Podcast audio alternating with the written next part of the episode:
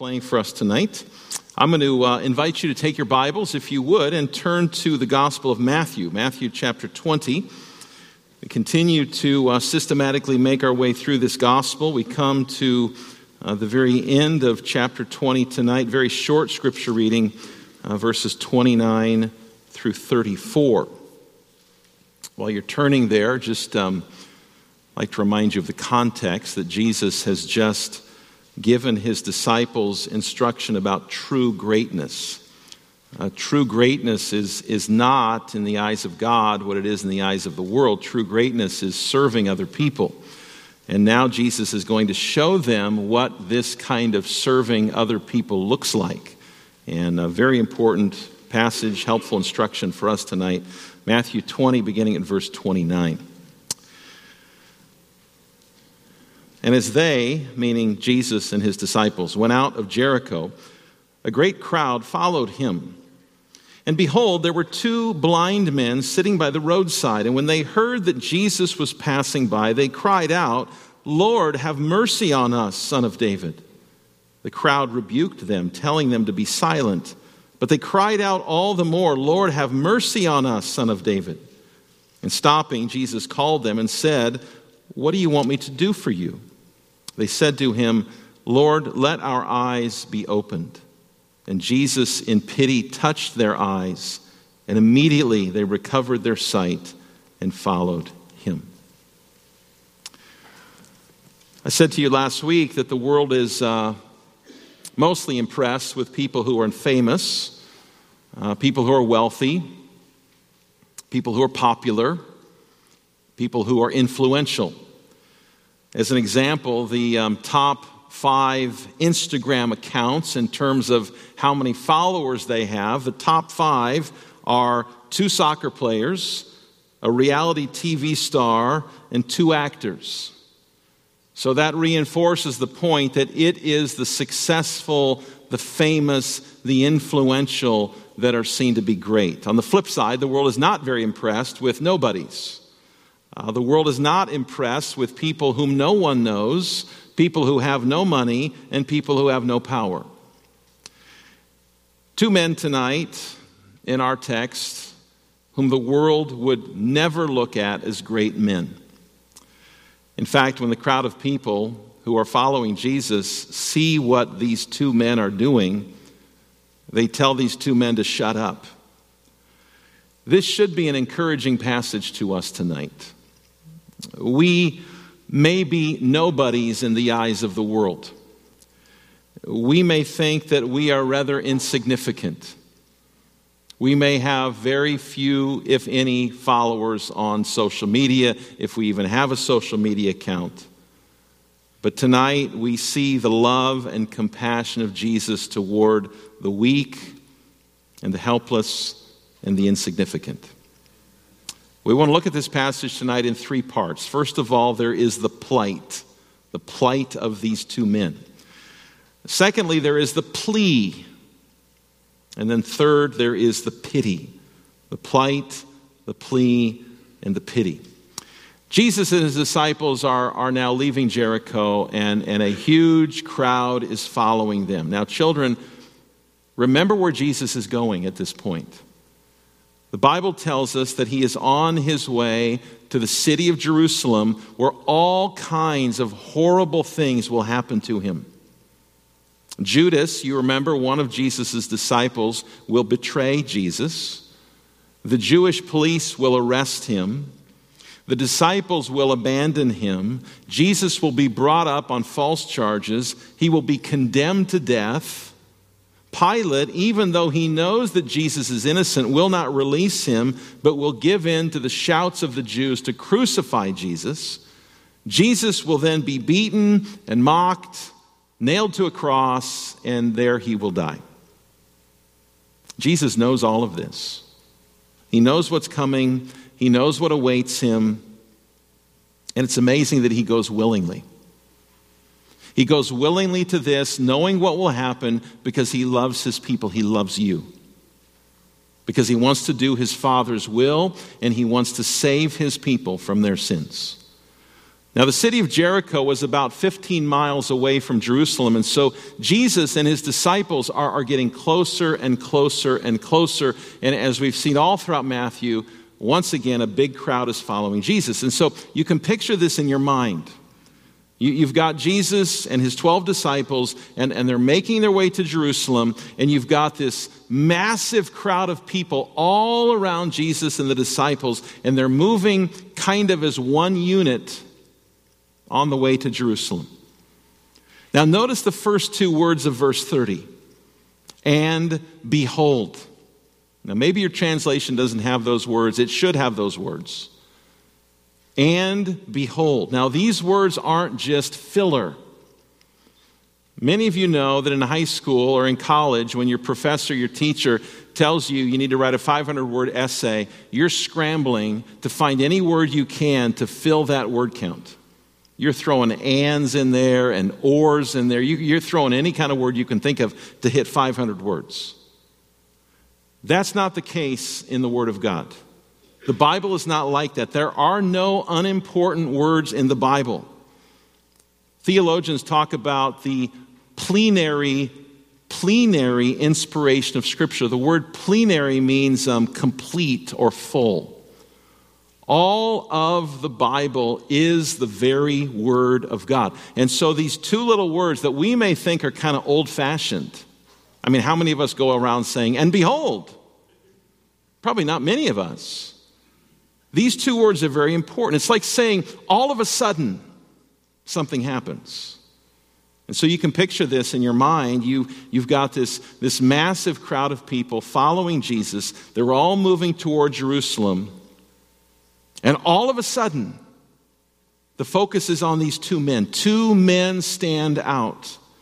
Two men get the attention of this crowd. Two men are sitting on the side of the road, and when they hear that Jesus is passing by, they cry out to him. Now, the main thing we know about these two men at this point is what? They're blind, they can't see. And so they can't they can't see this massive crowd of people coming, but surely they can hear the crowd.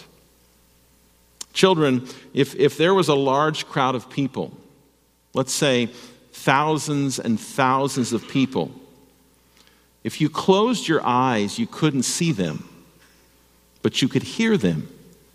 And so here are these two blind men on the side of the road, and they hear, they can't see because they're blind, but they hear that a crowd is coming. And someone must be telling them, Jesus is coming.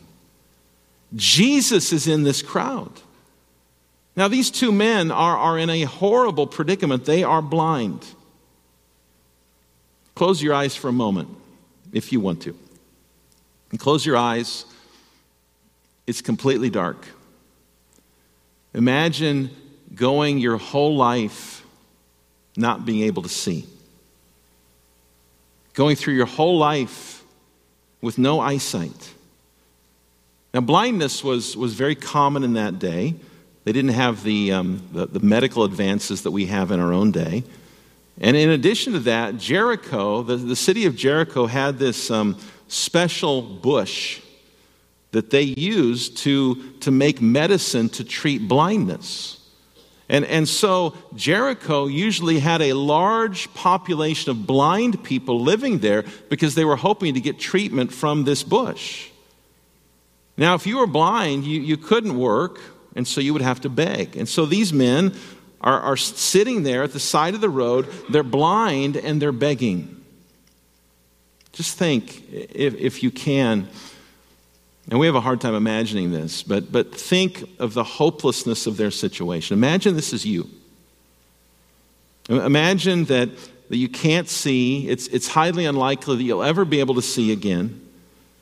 And, and so you've been reduced to sitting on the side of the road begging people for food or for money. How sad that would be, how hopeless that would be. Now, we're meant to see more in this story than just, hey, here are two men who are blind who are sitting on the side of the road begging. We're also meant to see that there is, is something deeper being communicated to us here, and that is that this is a picture of our natural spiritual condition. This is me by nature. By nature, I was spiritually blind. My, my condition was hopeless. There was nothing, that, nothing at all that I could do. I was nothing but a beggar. Do you understand that, that this is who we are by nature before God? I, I don't say this tonight to make us all feel like worms. I, I say this tonight to, to magnify the grace of God, to, to make much of what He has done for us. I was a blind beggar on the side of the road. I was hopeless. I was helpless. But God gave me life. And so you have the plight of these two men. They're blind, they're begging, they're, they're absolutely hopeless. And now you have their plea. These two men are sitting there. They hear, they hear some commotion. They hear people talking. It, it sounds like a big crowd is coming. And then they hear Jesus is in this crowd. And, and surely, if you're living in that day, you've heard about the mighty miracles of Jesus. You've, you've heard about his great works. You've heard that he, he healed the sick, he, he cast out demons, he raised the dead, he provided bread and fish for 20,000 people on two different occasions. You've heard of his mighty works, and so they hear that Jesus is coming, and so they cry out, Lord, have mercy on us, son of David. They know that Jesus is a man of great authority, man of great power. They call him Lord. They also know that there's something more to Jesus than, than that, that he's no mere human being. Son of David is a title that has a connection to 2 Samuel chapter 7. You might remember that when we went through 2 Samuel several months ago, that, that God promised David that he would give David a descendant who would have an everlasting throne. He would be an everlasting king. And, and so these two blind men recognize that Jesus is the fulfillment of that promise. He is the great king. And so they cry out to him for mercy. See, these men have an understanding that Jesus is able to do for them what they can't do for themselves. They understand that, that Jesus is able to do for them what no bush in Jericho can do for them, that he is able to do for them what no one is able to do for them. Have mercy on us. But this crowd of people who are following Jesus don't like this. There's always people who dislike God's grace and mercy. And, and notice what verse 31 says the crowd rebuked them, telling them to be silent. You ever wondered before, you know, why, why would the crowd do that? Why wouldn't they want these poor men to receive any help? William Hendriksen offers three possible reasons. He, he says, first of all, maybe the crowd is in a hurry to get to Jerusalem. They're, they're on their way to Jerusalem, it's 15 miles away, and they, they know that if Jesus stops to give attention and help to these two blind men, it's going to take them just that much longer to get there. So maybe that's one reason. Second, Hendriksen says that, that maybe the crowd views this as something beneath Jesus. Jesus is a great man. Jesus is a powerful man. Jesus is a worker of miracles. Seems kind of beneath Jesus, right? To, to stand there and, and watch blind people begging him for help. And third, Hendriksen also says that maybe the crowd doesn't like the fact that the blind men are calling Jesus the Son of David. The crowd knows what this title means. The crowd knows that this is a title that is reserved for the Messiah. They don't see Jesus as the Messiah, so they don't want to hear it. So they tell these men to stop. We don't know exactly why they rebuke these two men, why they tell these men to be quiet, but whatever the reason, it, it does show something. It does show that they really don't care about people who are hurting. It does show that the crowd doesn't really have any true compassion for people whose situation is helpless.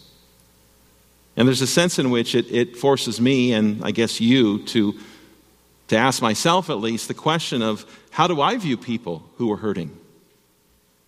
How do I view people who are in a hopeless situation? For example, how do I, how do I view the person who is standing there at the corner as I'm leaving the Costco in Manteca, obviously homeless? and asking for money or for food? How do I view the person in downtown Modesto who is obviously suffering from some mental health disorder? Now, I'm not saying that, that we should just always hand people money. And I'm not saying that the homeless have done nothing ever to contribute to their situation.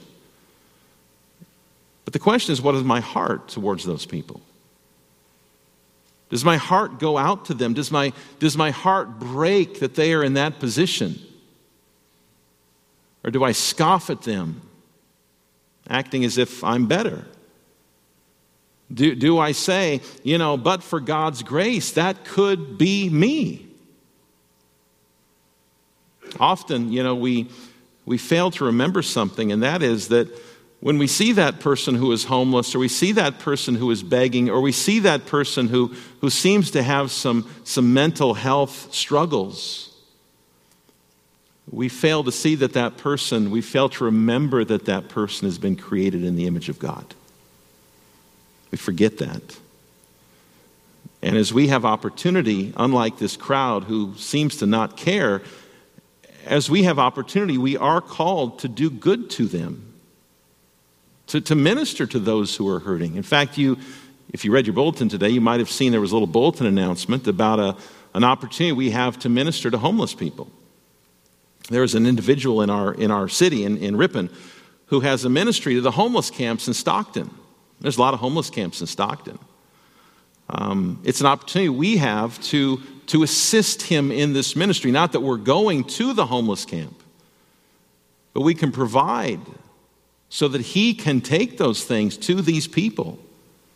And so I'd encourage you, you know, check that out. Maybe the Lord will, will lead you and move your heart to donate items to that ministry. But this, this passage, again, makes me ask the question how do I look at people who are hurting? How do I view them?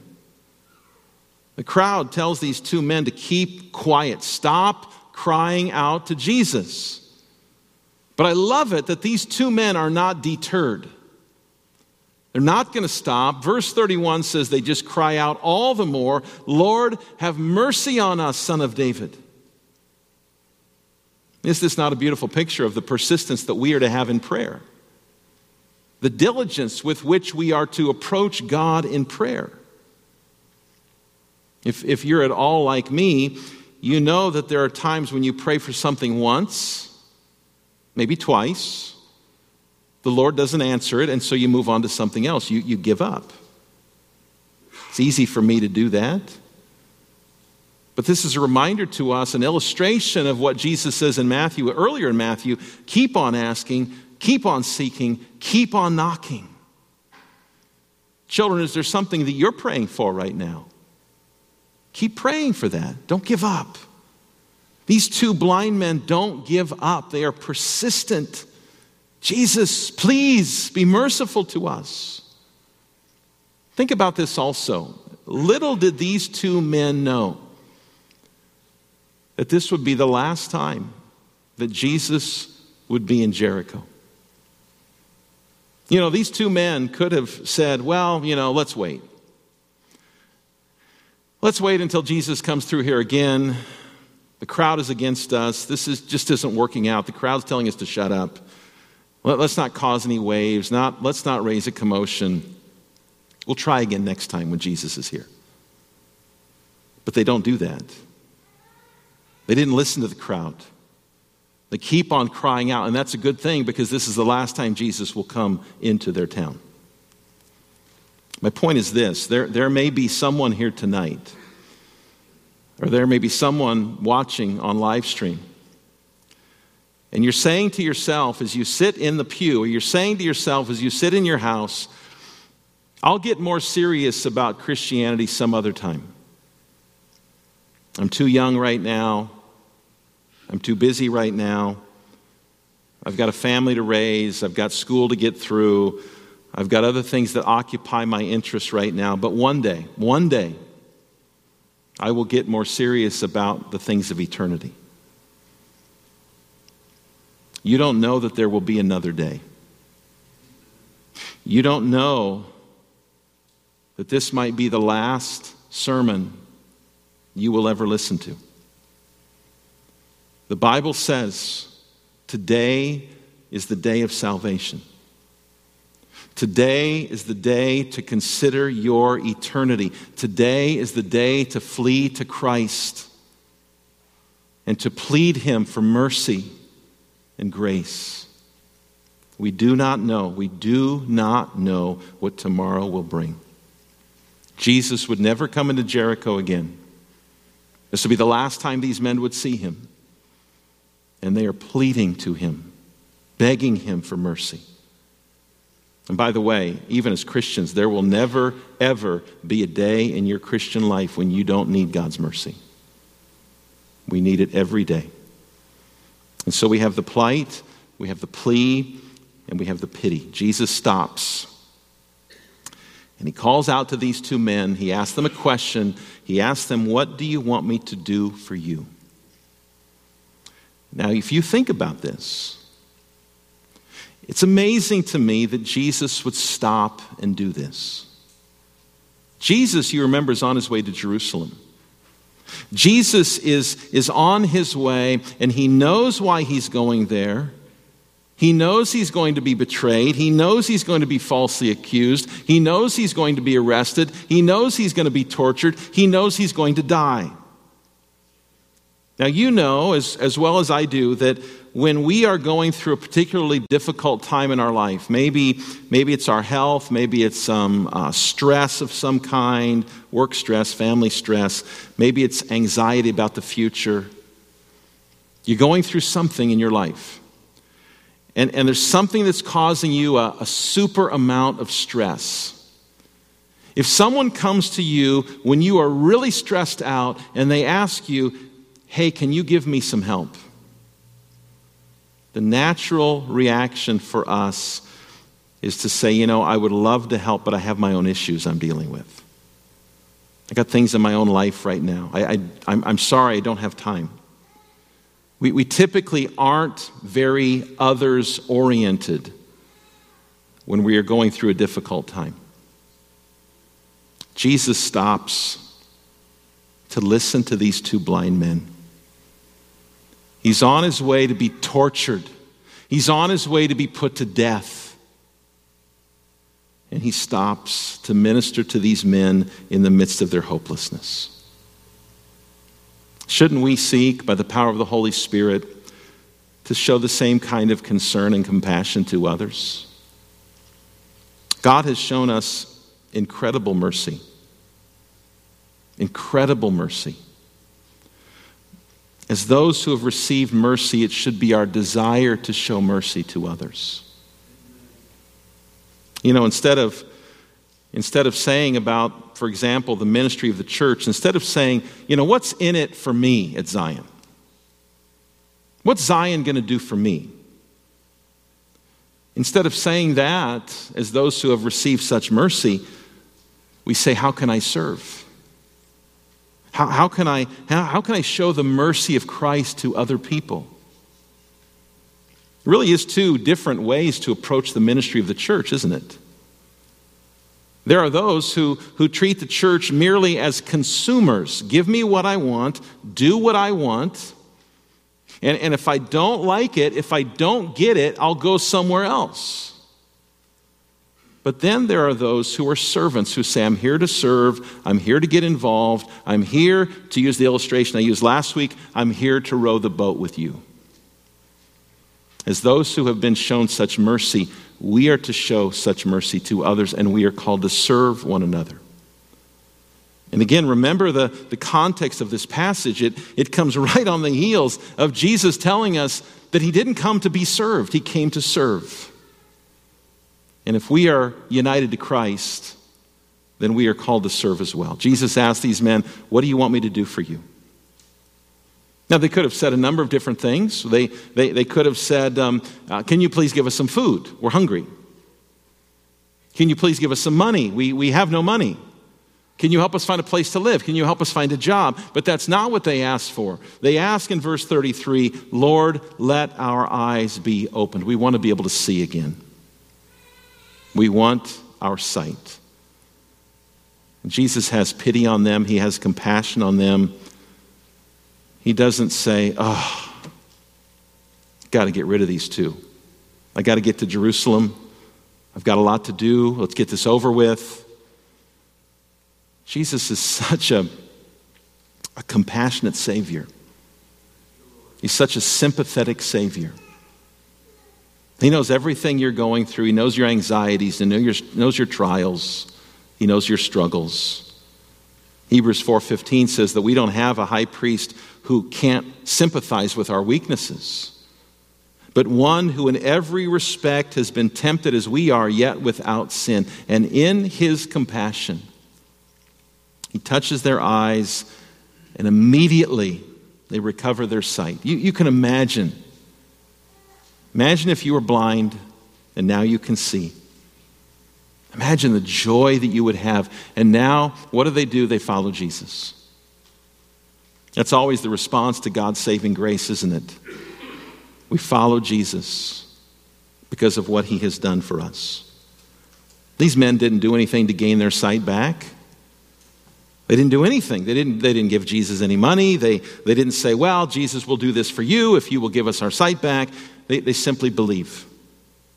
Faith, again, this is last Sunday morning, sola fide. Faith is the sole instrument by which they received the work of Christ. That's how it is in our salvation. Faith alone. We are called to believe, we are called to embrace Jesus Christ with the empty hand of faith. And even our faith, Paul says in Ephesians 2, is the gift of God. Let's conclude, let's wrap this passage up with just two thoughts. Number one, this again is a great reminder to us of the incredible mercy that Jesus has shown to us. It's not just a story about two blind men sitting by the side of the road begging, it's a story about me. And if you have a tendency to, to drift into thinking that you're actually a pretty good person, that God is lucky to have you on his team, if, if you might think to yourself, well, you know, I'm not that bad like people out there, at least, at least I had the brains and the sense to believe in Jesus. If you think that, please meditate on this passage. By nature, my condition was hopeless. I was nothing more than a blind, hopeless beggar. There was nothing I could do, like these blind men, to improve my condition before God. But God, in His sovereign grace and mercy, gave me sight. He caused me to see my sin. He caused me to see that I deserve the judgment of God. He caused me to see that, that Jesus is the beautiful Savior, the merciful Savior, the perfect Savior, the Savior who is able to save to the uttermost all who come to Him in faith. And now, like these two blind men, we follow him. We don't follow him to try to stay in his favor, but we follow him out of gratitude for his mercy to us. So don't read this passage and don't think about this passage without also being reminded of what Jesus has done for you. Secondly, please remember that Jesus has not changed. He has not changed. The book of Hebrews says very simply Jesus Christ is the same yesterday, today, and forever. What that means for you and for me, it means that you can continue. 2,000 years after this passage, you can continue to cry out to Him for mercy. You can continue to go to Him. Some of you tonight are anxious about something. Some of you tonight are fearful about something. Some of you are hurting over something. Some of you are, are at a place in your life you, you just don't know what to do. You can go to Him and He will always hear you. He will always, always hear you. He says to you tonight, in the words of John 6 44, Whoever comes to me, I will never drive away. He's never going to say to you, Not now. He's never going to say to you, I don't have the time. He's never going to say to you, Really? You're worried about that? That's stupid. You can always go to Him. Take that home with you tonight. Your Savior is merciful and compassionate toward you. Doesn't matter the situation, doesn't matter the time of day. You can always cry out to him. This is our Savior, not just the Savior. This is our Savior. How thankful we are for all that He has done for us. Let's bow in prayer. Heavenly Father, we give you praise and glory that as we study this passage, we see ourselves. We see our own natural, pitiable condition. We see our hopelessness. We see that we are blind with no hope to change our condition. And yet, you've shown mercy to all who cry out to you in faith. Father, help us to recognize that our Savior does not change, that we can always go to his throne of grace, and he will always hear us. He will always hear our cries for mercy and for grace. Help us too, Lord, to, to minister to those who are hurting, to minister to those whose situation in life is hopeless. May we be those who, because we have been shown great mercy, seek to show mercy to others. Lord, how incredible your grace is to us. We praise you. We thank you. We pray this.